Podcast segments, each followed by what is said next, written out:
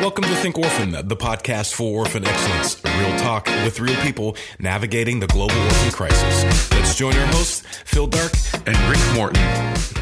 All right, and welcome again to the Think Orphan podcast. This is Rick Morton along with Phil Darke. Excited to come to you today with another interview. Phil, how are you, brother? I'm doing really well. I'm doing really well. I uh, I, I always get excited. Uh, you know, as I was even walking into the into the uh, pseudo studio that I get to record from, and just thinking about how much I love doing this. You know, it's just it's just exciting to not only get to hang out with you, Rick, which in and of itself is just you know, folks out there, if you've never done it, you you, you have no idea what you're missing, but the other thing that I get excited about is just this content that we get to share with you guys. It's so good. It's I mean, Rick and I were even talking beforehand, just right before recording about there's so much in this. It's so rich. I mean, he and I could talk for hours and hours and hours, you know, and I know you guys would love that. But we try to keep it short just because we wanted, you know, you guys to keep wanting something. You know, we got to keep it coming back, right? Right, Rick? Absolutely. You know? Absolutely. You know, we want people to come back, but man, today Yeah. we've got a fantastic interview that we're going to dig into, and I can't wait for uh, for the folks to hear it. And so, Yep. really, really excited about Arthur C. Woods and and his time with us today. Tell us a little bit about Arthur. Yeah, so Arthur's a speaker, teacher, writer. He created this great DVD series for uh, just really helping young, uh, young, young men and women, teens, uh, from hard places. And it's something that he's going to talk more about in this interview. And you know what? We just want to get right to it. So, you know, right before we go, I just want to remind you to rate and and uh, review the podcast. It helps get it out there to others, so that others can learn from it as you are, and also just engage the conversation with us. We love hearing from you, not only about what you're thinking about these different interviews, but different people that you want us to interview. And uh, that would be just fantastic. Arthur's actually one of those guys who reached out to me and said, "Hey, I'd love to uh, talk with you about what God is doing through me," and uh, and that's what we did. So, without any more from me and Rick, here's Arthur C. Woods. Well, Arthur, it is so great to get you on the Think Orphan podcast. Yeah, Phil, thank you so much. This is this is cool. I'm really glad to be here.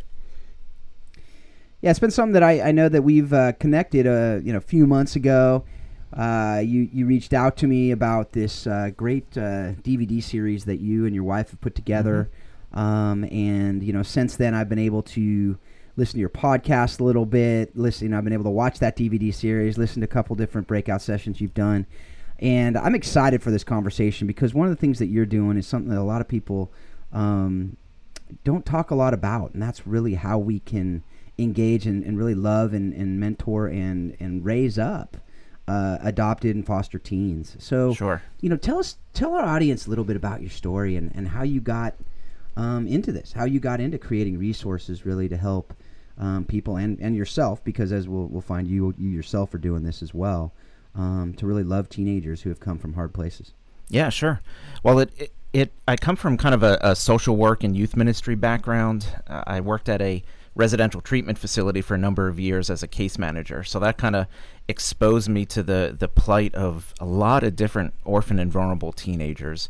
Uh, you start reading their their stories and what they've been through and their family situations, and it's just it's just heartbreaking.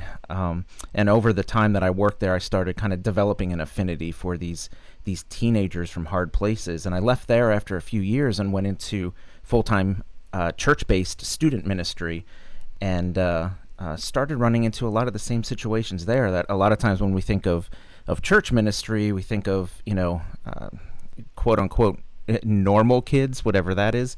but I found out that that a lot of the kids I was dealing with, that we had a, a youth group of about 150 kids, and a lot of them um, really did come from some pretty challenging backgrounds, and uh, um, and I found that the affinity that I had developed for the the teenagers at the residential treatment facility was now kind of growing in me for the the teenagers in my very youth group. Uh, to say that you know what these these kids from hard places they they need someone they need the gospel and maybe they even need to hear the gospel explained to them in a way that they haven't heard it before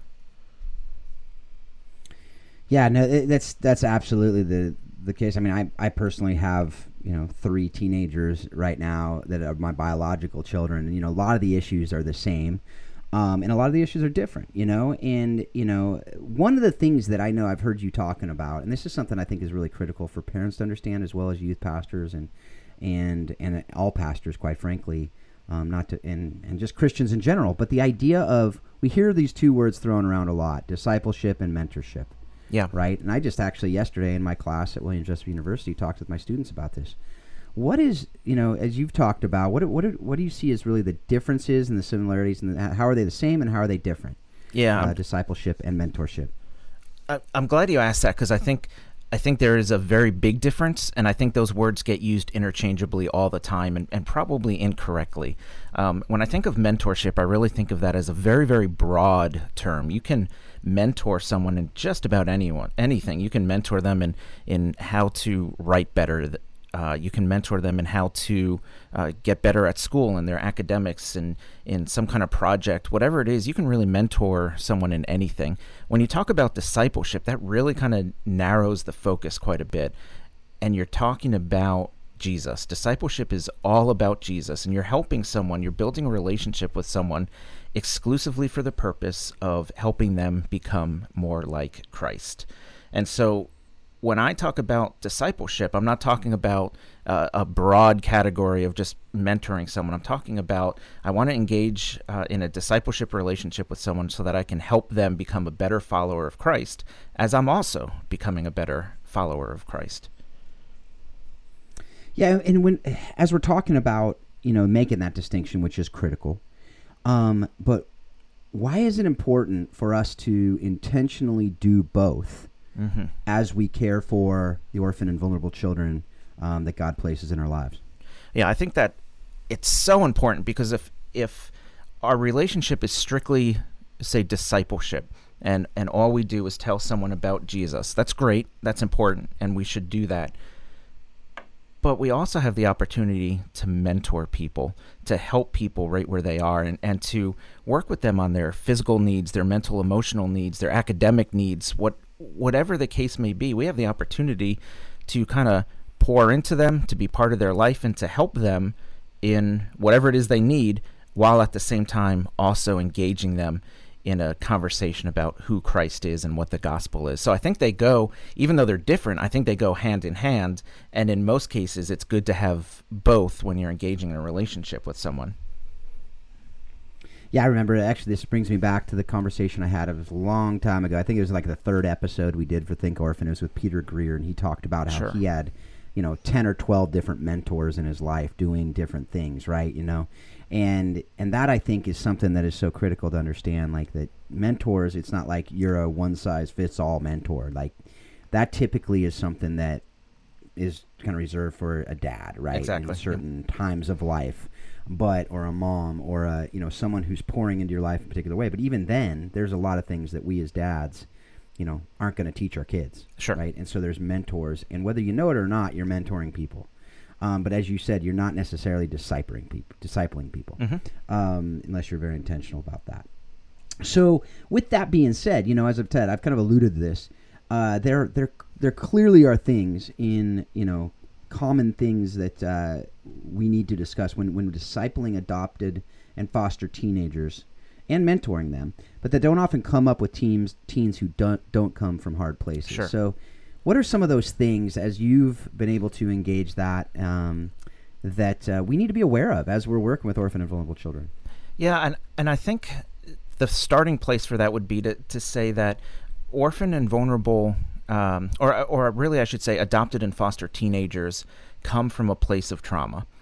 That would even include the the child who was adopted from day one. Uh, maybe uh, mom's mom's uh, pregnancy was great; they had no problems, and they were adopted on day one, and they grew up in this loving, caring, safe, appropriate family.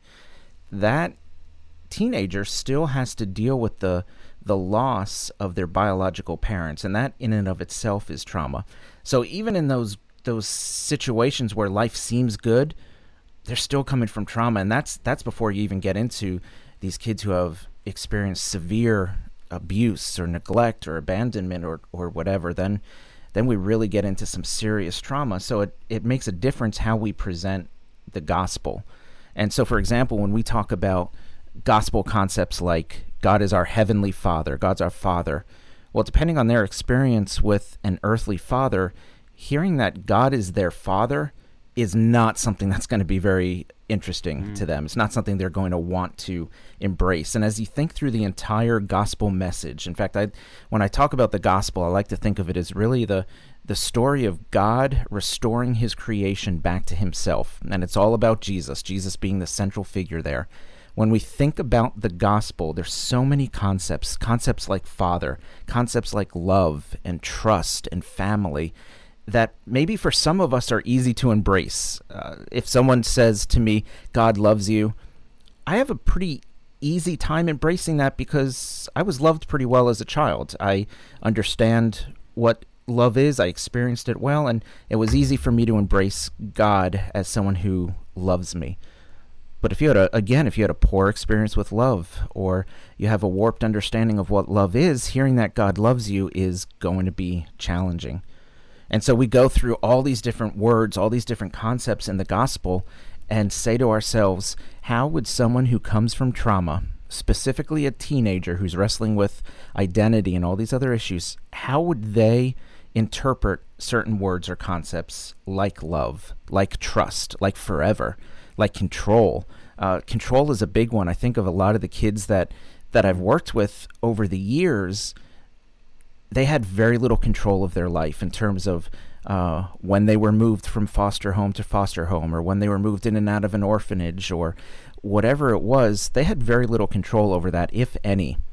And then when we come to the gospel and we say, hey, God wants control of your life, they're at a point where they're saying, you know what, I am done giving anyone control of my life. It's my time mm. to control my own life. So we start looking at the gospel through that kind of trauma informed lens. We call it trauma informed discipleship how do we talk to these teenagers about the gospel in light of their trauma? Yeah, absolutely, and and especially with teens, how how are you? You talk about trust as one of those things, right? How do we build trust with teens who really have a hard time trusting anyone? Yeah, I think a lot of these a lot of these concepts are are in in some sense not binary. It's not I don't trust, then mm-hmm. someone tells me to trust, and now I do trust. It really does become a journey. So when we're thinking about how do we trust um, people, because let's face it, most of these adopted and foster teenagers, they've had broken trust at least once right. or twice or three times or a dozen times by someone in their in their life. So we try to get them to the point where okay, before you can trust people, can you trust God? Can you get to a point where you can trust God? And then when you trust God, can that overflow into your ability to start trusting people? Now, the question then becomes okay, that all sounds good, except for the fact that I don't trust God. I hear what you're saying, mm-hmm. you know, but I don't trust God, so I don't trust people either. And so I like to ask a question what would have to be true in order for you to trust God? So you, you talk with your teenager, and actually, maybe they even write this down. Maybe they physically write this down. Like, what situation would have to happen, or what things would would have to would you have to experience in order for you to trust God? And then maybe begin working on that because it's going to take some time. It's not just we don't sure. just tell our teens, "Hey, trust God," and they do, and everything's great. They're coming from potentially years of trauma and hurt and and broken trust. So we start slow and we start easy, and we figure out how can they begin a journey of trusting God? And then as they learn to trust God over time, can they begin trusting people as well? And and that's trusting people who are worthy of trust. That's not, you know, let's mm-hmm. return to the people who say we're abusive to you and let's learn to trust them. They've obviously shown that they can't be trusted. But as a as a fundamental system, how do you trust people? Well, I think you try to trust God first, and that's going to take some time. Yeah, absolutely, and I, I just I, I don't want, I mean to lighten the subject too much, but what what came to mind as you were talking about that was you remember the movie What About Bob? oh yeah, baby steps. Talking about baby steps, right? Yep. Right, the little baby steps, right? What is that one little step you can take toward trust? Is kind of what I was hearing there, and then help them through that step, and then take the next step, and then the next step, and and you know, and I love that question. I love that question that you posed. So, yeah, that's that's uh, that's some good stuff, and I think that that goes to all of it, right? I think that goes to all the different terms to kind of relearn the terms. Is that is that pretty much what's going on there? I think I think that's exactly what it is. It's it's relearning the terms, but there's also a different way to frame it. I think as you're as you're relearning the terms and you're relearning the concept, I think we need to look at it a little differently. For many of us as we learn to embrace the gospel message of Jesus Christ, it was it was a comparative analogy for us. So in other words, when when we read that God is our Father, that God loves us, that God uh, can be trusted, that that God wants control of us, um, wants us to give Him control. I'm okay with that. I'm okay with comparing um, God as my father to my earthly father because I had a good father. Now, obviously, my father's not perfect, but I understand that you know God is using this analogy, and hey, that makes sense. You know, I had a good earthly father. God is my heavenly father. I can embrace that easily. I would suggest that for our adopted and foster teenagers, we look at the gospel not as a comparative analogy, but actually as a contrasting analogy. So as we look at these gospel words, these gospel concepts, we say, okay, here was your experience with, for example, love. Here on earth, here's what you experience with love, and maybe kind of um, unpack a little bit what their uh, encounters with love have been over uh, over their lifetime.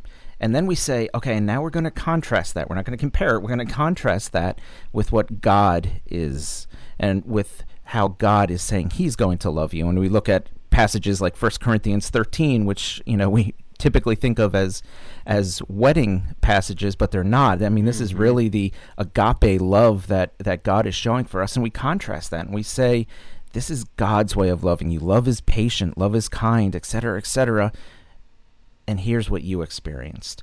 And you can go through the gospel with really all of those concepts. Here's here's where your trust has been broken here on earth. Let's contrast that with how God has never broken his trust, uh, broken your trust. Same thing with with family. Here's here is your uh, experience with what an earthly family looks like. Let's contrast that with what God is saying being part of his family looks like. So I think it's really just kind of reframing the gospel. We don't want to change the message because that's the message God gave us and it's and it's perfect and it's great. But let's understand that for a lot of these kids, a comparative analogy is just not going to work for them. They're going to have to understand that what God is offering is different. Absolutely, and I'm, I'm glad you brought up kind of the family because I was that's what I was thinking about going to next. Just as the idea of to start really changing and, and reversing the cycles that of the brokenness that we have in our in our societies. It's really going to be teaching and then training up these kids who have broken families to understand, as you said, what God's family is and how that does inform what the godly, gospel-driven, earthly family looks like. Right? right. you can't just skip to that. Right. Right. Is that is that kind of what you're saying here? I I think you're right. You you like so much of what we're talking about today. There is a progression. There is a journey. It's not just a, a quick fix. So part of what we do to help a teenager understand what what being part of God's family is is to set an example of a good, godly, loving, safe, appropriate family here on earth. And not that we're going to ever reach some kind of level of perfection in how we do our earthly families, but at least to get them closer to a point where they say, you know what, I, what my version of what a family was years ago is not my version of the family that I'm experiencing now. And now when God says I can be part of his family, I'm going to be more more apt to want to embrace that. Yeah. No, that's great. And I, I think that folks out there what what you're getting a taste of here is just the they're not sound bites, but I think what Arthur does what he's doing here and what he does in the DVD, which is what we're going to talk about now, is really gives us these really I mean, they are complex issues and simplifies them down to something that is bite sized so you can actually live it out in those baby steps, in those step by step things. And and so, you know, with that, tell us about the DVD series. You know, it's called Trusting the God of the Gospel, and it really are these short videos that are that I'm not gonna I'm gonna let you tell us the intended audience and everything, but they're short videos that I think are so pointed and towards these issues, toward drawing people as you as it says in the title, trusting the God of the gospel. So, tell us, you know, what you mean by that. What what you what you're looking to do through this series, who the audience is, and how you hope it will impact those who engage with it. Sure. Well, one of the things that that I discovered over and over and over again as a youth pastor is that these teenagers who come from hard places, who have come from trauma, uh, adopted, foster teenagers, they share a lot of the same barriers to embracing the gospel. And I found time and time again that that they were resistant to concepts like forgiveness or trust or love and, and a lot of the other things that we've already talked about here. And so I thought, well, how do we create something specifically for, with them in mind that presents the gospel to them in a way that they'll be able to embrace, or at least they'll be able to start embracing over time? And so we put this curriculum together, and like you said, it is it's an eight session video series called Trusting the God of the Gospel. We have it on DVD or digital download. Um, and it's really designed to help parents primarily to work with their adopted and foster teenagers on conversations about God, on conversations about faith and Jesus, and to be able to wrestle with the issues that these teenagers are facing in a way that is specifically addressing their trauma.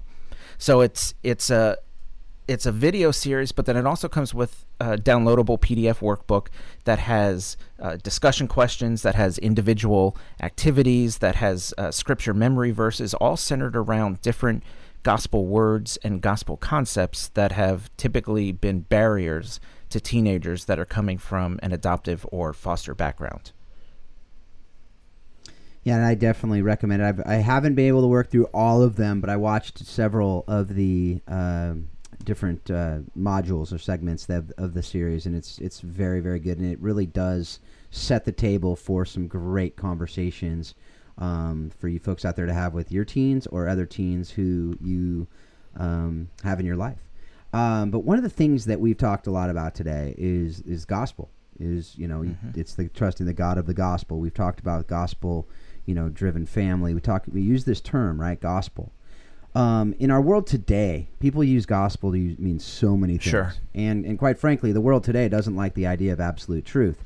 So, what do you mean by gospel in this? Because it's, it's very, it is very important to define our terms, and maybe we should have done this earlier in the interview. But what do you what do you mean when you're talking about God of the gospel, and in particular, the gospel truth, and what is the gospel? Yeah, I, I think that's a good question because when we do talk about God, um, God can also have have a lot of different meanings to a lot of different people, as can the mm-hmm. word gospel. So, uh, when I'm talking about the gospel, I really am talking about the biblical narrative of God restoring His creation back to Himself, and it it starts at the beginning um, in the book of Genesis goes right on through the book of Revelation and and still is being living out is being lived out even here today. We are living out the gospel of as as the church. Um, and the gospel is completely centered around Jesus. He is the central figure of the gospel. It's because of him specifically uh, that we are able to to have our eternity in um, with with our heavenly Father. And so when I talk about the gospel, that's that's what I'm talking about. That's the God that we want our adopted and foster teenagers to embrace through Jesus Christ. Absolutely, absolutely. So, what? Um, tell us about your podcast. You, you've started a podcast uh, as well, and I, believe it has the same name. Am I, am I right on that? It does. The God of the Gospel. Yeah, it does. Yeah. And so, so tell us about the podcast. Yeah, that's been that's been so, uh, a lot of fun. It's something that uh, my wife and I do together. We when we came out with the curriculum, um, it's the kind of thing where we we kind of we put it out and then it it goes out to whoever wants it and then they they kind of do it in their own home or or whatever the setting is. The podcast allows us to kind of discuss it uh, in a little bit of a different way, in a little bit more of an interactive way, and so it is based on the curriculum. The podcast is based on the curriculum, but we get to kind of dive maybe a little deeper or or add some new thoughts on how do we help our teenagers embrace the gospel and what are some of those words, those concepts that are difficult for um, for adoptive and foster teenagers to embrace. And so each week uh, that we release the podcast, we look at a different gospel word or gospel concept and we kind of unpack it and we we ask ourselves the question why would it be difficult for an adopted or foster teenager to even embrace this word or this concept and how could we begin helping them uh, embrace that concept. And sometimes it's it's uh, we try to give some pretty specific strategies for uh, here is something something you can do. Uh, in fact, one of our uh, episodes we just recorded was on forgiveness, and uh, obviously forgiveness can be real, real, real difficult concept. Well, honestly, for any of us, but especially if you have a, a long list of people in your life who have harmed you severely that you mm-hmm. kind of need to forgive at some point in your life. So we talk about how can we help, um, how can we help these kids get to a point where they can begin for, forgiving the people that they need to forgive, and that's a long journey. That's not a you know that's not a listen to a podcast and then go forgive everyone. That's that's going to take some time. Right. But the podcast is is really for the the parents as well. So it's not it's not necessarily designed that an adoptive or foster teenager would listen to the podcast. It's really more that a parent who is interested in engaging their teenager in a discussion about God and the gospel would listen to this and hopefully find from the podcast tools to help them be able to go and speak to their teenager. Right. Absolutely. Now, did you start that uh, podcast on forgiveness by forget asking for forgiveness from your wife for all the things you did before the podcast. it's it's funny. We did uh, uh, uh, we did. My wife did tell a story of some areas in our own home that uh, uh, that there needs to be some forgiveness on, but. Uh, anyone who wants to hear that story, were you aware can, of those things before? Yeah, it, it had. Were you aware of those things before the podcast? I, I yeah. think so. I think for the most part, I don't think any. I don't think any new revelations came out that. Um, but uh, one of our one of our upcoming episodes is on on control. And if I'm just you know, this is a safe place, Phil. If I'm just being honest here, uh, of control. Course, of course, it's just me it's and just you. me and no you. One no else one's is listening. No one's listening. Um, control was always one of those things that I struggled with, and it was only up until recent years that I started getting a better, uh, start getting control over my control issues. Right. Um, so uh, there's there's almost a, an irony in in uh, now here a couple years later being able to talk about um, control or or giving up control. Absolutely. Well, often what we talk about and what we teach on the most are things we're struggling with ourselves. Yes. So that's something that is it's God how God works in us. I'm I have no doubt when I typically when I preach a sermon, I'm like, this is amazing, and I'm applying it every day. I'm prepping the sermon. Yeah. So, um, so you know, there's so much more we could talk about, but you know what? We we do have to bring it to a close. Sure. Um, and you know, as you know, just you know, listen to the podcast in the past. You know, we have a couple questions we ask everyone, and and the, the first one is what have you read, watched, or listened to that has most impacted your thinking on how we can love uh, orphan and vulnerable children with excellence? Okay, so I knew this. I knew this one was coming because this is this is our this is the closer of the the Think Orphan podcast. That's so I knew right. I knew That's it was right. coming, and and I struggled whether or not to mention these first two because it, I'll be honest, it's kind of it's kind of stereotypical. It's probably been mentioned a, a thousand times on the podcast, and and most people involved in in orphan care are have read or at least are familiar with these first two books. But when it comes to understanding uh, the mind of a child or a teenager, and then how we respond to that, I, I still look at uh, the whole brain child and the connected child. Mm-hmm. I think those two books, which which is interesting because they weren't even necessarily written uh, in an orphan care context, but they fit so specifically in in how we work with these, how we understand and work with these orphan and vulnerable children. Um, so uh, whole brain child and connected child, but then there's there were a couple others. The have you ever seen the uh, the removed uh, film uh, short film trilogy uh, about the, the okay Yeah. about the the girl in in foster care? Boy, I tell you what, if you if you want to just have honestly have a little bit of a, a tear jerker, and uh, and maybe maybe develop a little bit more empathy for what these kids are going through. Maybe you're, whether you're a, a social worker or a, a CASA or a parent or whatever, and, and maybe sometimes it's easy to feel like get a little hardened toward the, the plight of the orphan. Um, boy, watching the, the removed short film series is, uh, um, I think will give you some of that uh, some of that empathy back, and it's available. Uh, I, th- I think you can watch them free right on YouTube. Uh, just uh, just watch just uh, search for removed um, a film series. I think you'll find it pretty quickly. And then I uh, the last one. Uh, this may or may not be for everyone, but I I kind of wanted to put a shout out there. Uh, last spring I went out went through. Uh, uh, CAFO's OVC Essentials course, Orphan and Vulnerable Children's course. And uh, boy, I tell you what, that was uh, that was about a, a ten week course, give or take. I don't remember exactly how long it was. And boy, that that just that just dives into the whole kind of orphan care umbrella from global orphan care to right here in the United States to adoption to foster care and uh, really give gave me some new perspectives on how I think about uh, orphan uh, care and uh, um, and orphan excellence. So, boy, and as a former youth pastor, it really got me thinking about how we uh, how we did short term missions trips to uh, orphan and vulnerable children in other countries. So, definitely got me rethinking some of the things that I had done in the past. Yeah, absolutely. Now, I, I have not been through that course. I know that a couple of these podcasts are in that course, and I think maybe a chapter out of the book that we were able to put together or something. But uh, on that note, I'm, I, I know Rick will be really disappointed that you didn't have Orphanology as one of those two seminal books for you. But you know that that's okay. He's he's getting over it. He keeps talking about doing like a revised version, and maybe maybe that will make it into okay. your list then. But you know, you know, we we can't do everything for for Rick, but we try. We try. We try to serve. Well, him. how many how um, many people typically say uh, Orphan Excellence is on their? Uh, is is that? Uh... No, it, only in jest. Okay. Oh, okay. Only in jest. Okay. You know, so you know, but that's okay. That's okay because you know we we are very we're very confident in in who God made us sure. to be. So that's good. That's good. Um, but no, those are fantastic. And, and somewhere out there, Karen Hutchinson right now mm-hmm. is smiling because you said whole brain child.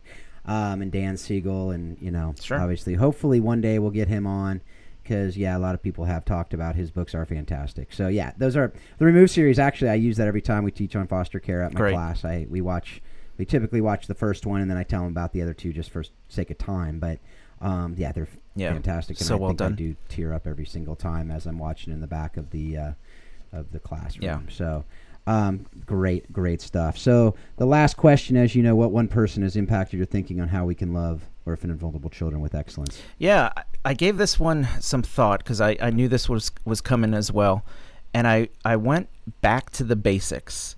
Um, I, am sure this idea is not original to him, but he's kind of coined it as his his mantra the last couple years. And and coming from Jason Johnson, where everyone can do something, and as we think about mm. orphan care, everyone can do something. And I, I think we kind of for a long time we thought, well, orphan care is adoption and foster care, and that's about it. And if you're not able or willing to do one of those two things, you can't really do orphan care. And nothing could be further from the truth. And and Jason's whole thing right now is, you know what? Everyone can do something. I don't I don't care who you are. I don't care how big or how small it is. You can do something um, to fulfill God's command that we see through Scripture over and over and over and over again uh, to take care of uh, take care of the orphan children. So I think that's that's something that I hear in my head quite a bit. Um, everyone can do something. Absolutely.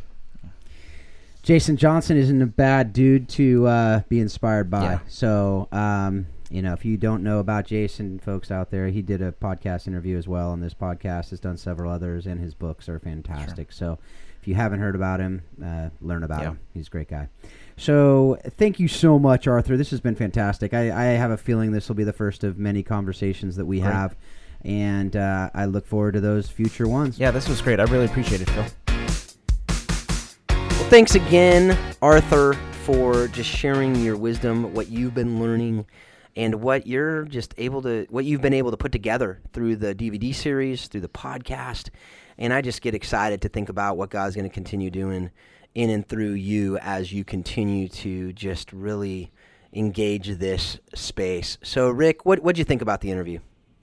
Man, I Arthur and I, first of all, I think like we we've never met and we need to be friends because because bro, this this guy is is so on uh, the the themes of discipleship with with kids in general, kids uh, you know kids that are coming from hard places uh, he he really has a great grasp on that. I, I love the fact, you know, being a, a former youth ministry professor, um, the idea that that he's coming with a youth ministry background and, and really has that um, you know that flavor of understanding discipleship with teenagers that are growing and they're growing in their ability to to think and to think abstractly and to think hypothetically and and like what all that means. But um, you know, I mean, you know, this is a this is a huge part of my heart. Last year, I, I led a session at CAFO in uh, discipling kids, you know, from hard places, and, and it's something we do, and and and we train our adoptive families and our foster families in you know in that, and so that's that's a big heartbeat of of my ministry as well. I, I think you know one of the things that I that I that I think he you know he kind of led up to in the conversation is just realizing, and I, I would want to say to those people that are adoptive parents or or are in the process of adopting or those folks that are that are fostering and and you're bringing a child in who who is coming from a hard place or has a hard aspect to their story that many times we're asked to do things along the way as a parent that are um, that seem crazy, you know, like in in applying uh, TBRI and and trauma informed care principles to parenting, and so we're being asked to stretch ourselves and to do things that are that are not natural and not normal. They're, we're being asked to parent in a way that we weren't parented, and and really and and I think sometimes there there seems to be a bit of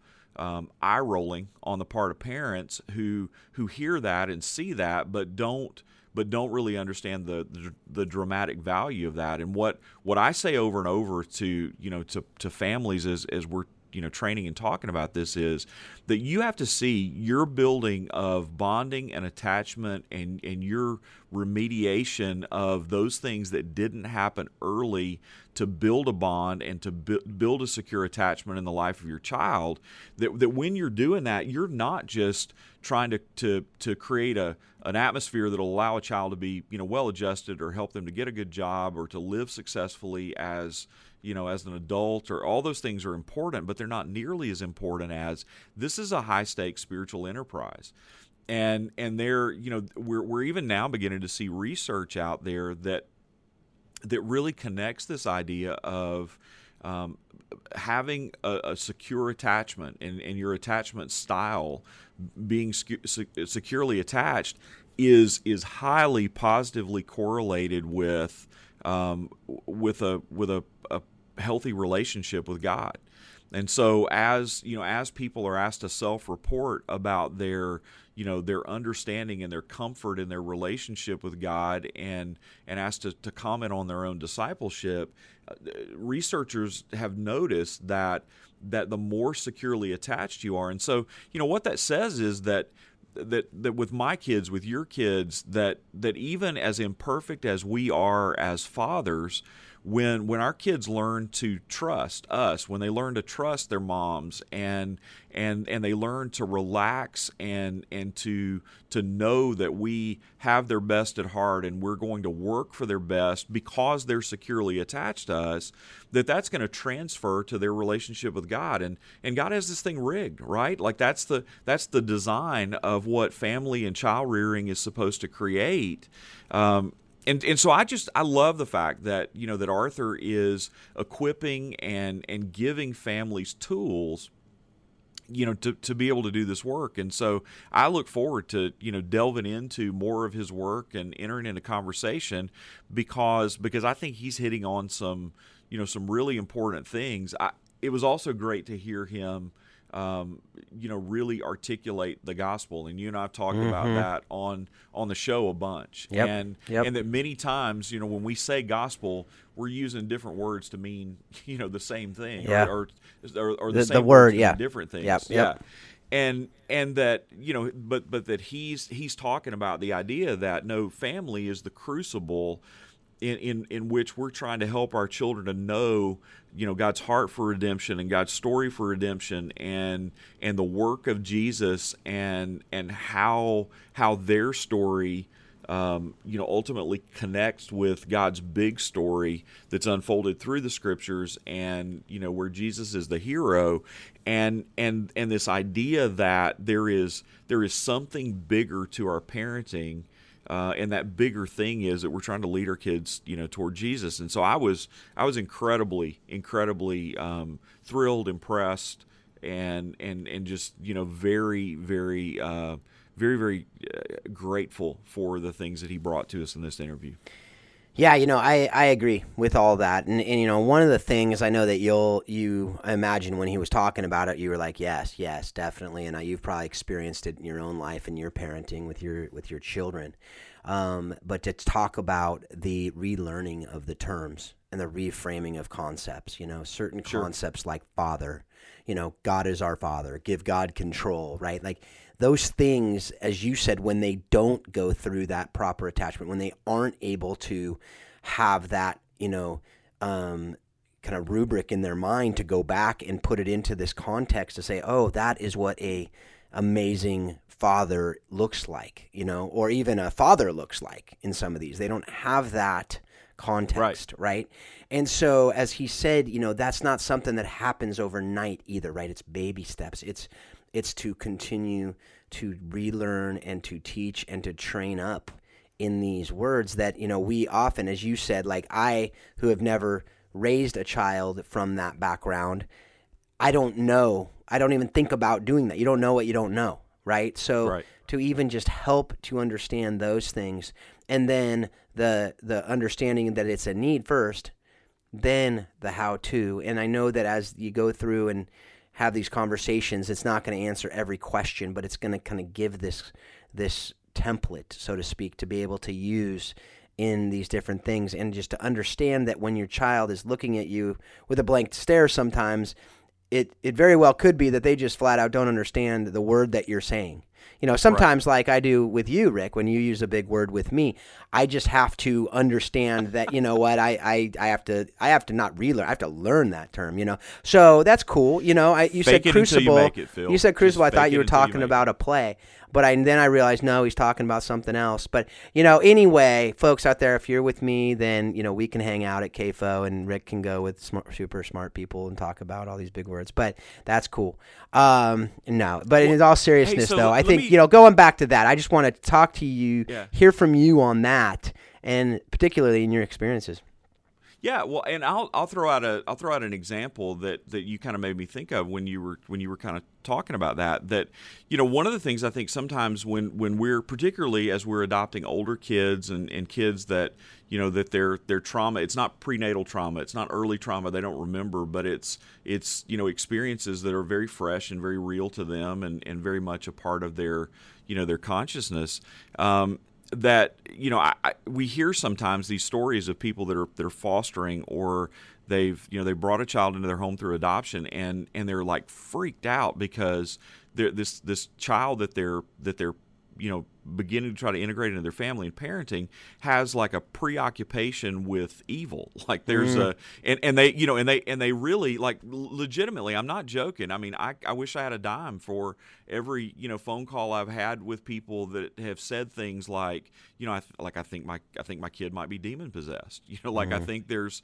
like i think there's something dark and and and certainly I don't want to discount the spiritual aspect of that and I and I believe that that's real but I also think that you know you can't you can't discount the fact that that for many of these kids um, bad and evil and disappointing are the only things that have been consistent that they've been able to count on for their whole lives Right.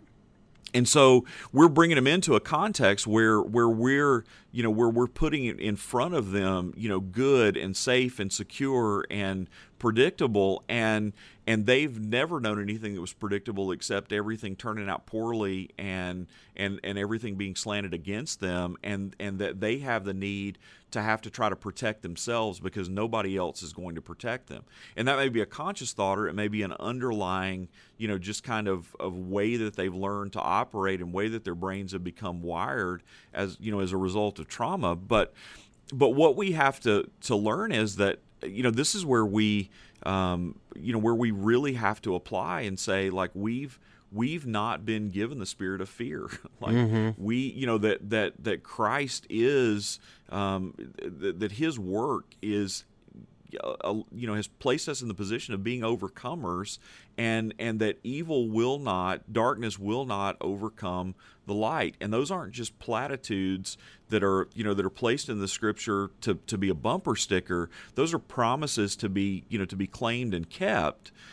But that but that we in the way that we're parenting in the way that we're displaying the gospel in the simple things that we're doing with our kids that we're doing over and over and over again even when they're not really responding to us Yeah. even when they're responding poorly or or even when they're rebelling against those things the consistency of that and and, and bringing that you know into their lives is you know is so dramatically important and and so I, I think that you know one of the things that that I appreciate about what Arthur says, and I, I, appreciate about the things that he's created, you know, that they lead us to, is that that many of the things are just very simple things Mm-hmm. um, that you just, but but but they're simple things that you have to do consistently, even when you don't see an immediate payback or you don't see an immediate payoff. Right. Um, and and and truly, you know, it's we have to realize what we're you know what we're fighting against, and what we're fighting against is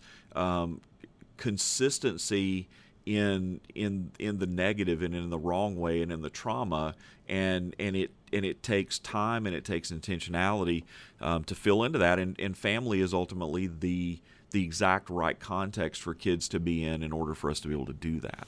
Right.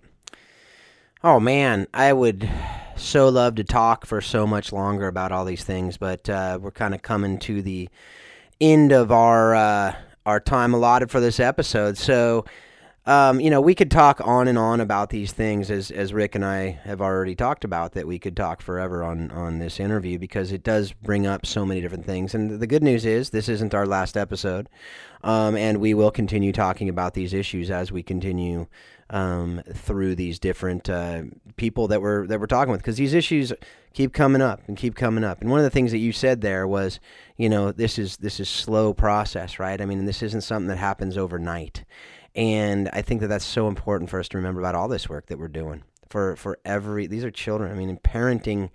Parenting a biological child is not something that happens overnight. Parenting a Right. child from hard places is not something from happens overnight. You know, doing family strengthening work, doing poverty alleviation, doing anti-trafficking work. It's not a one, you know, a, a little silver bullet that we're going to do and everything's going to be solved and sweet. Now we can go on our merry way. This is something that we're going to be working with, and it's it's sometimes it's just sludging through. You know, most time it's like that, quite frankly. And then we get wins and we get victories and we celebrate and we rejoice. Um, but you know it's continuing the battle right and that's what i hope we can help each other do through this through our conversations and you know just really challenging ourselves to understand these things better um, you know every time we engage them so so with that we're gonna come on in to the Dr. Rick and Phil recommend segment, which I know every one of you out there has just been waiting for the whole episode. So, um, Rick, you got something for us today, if I'm not mistaken.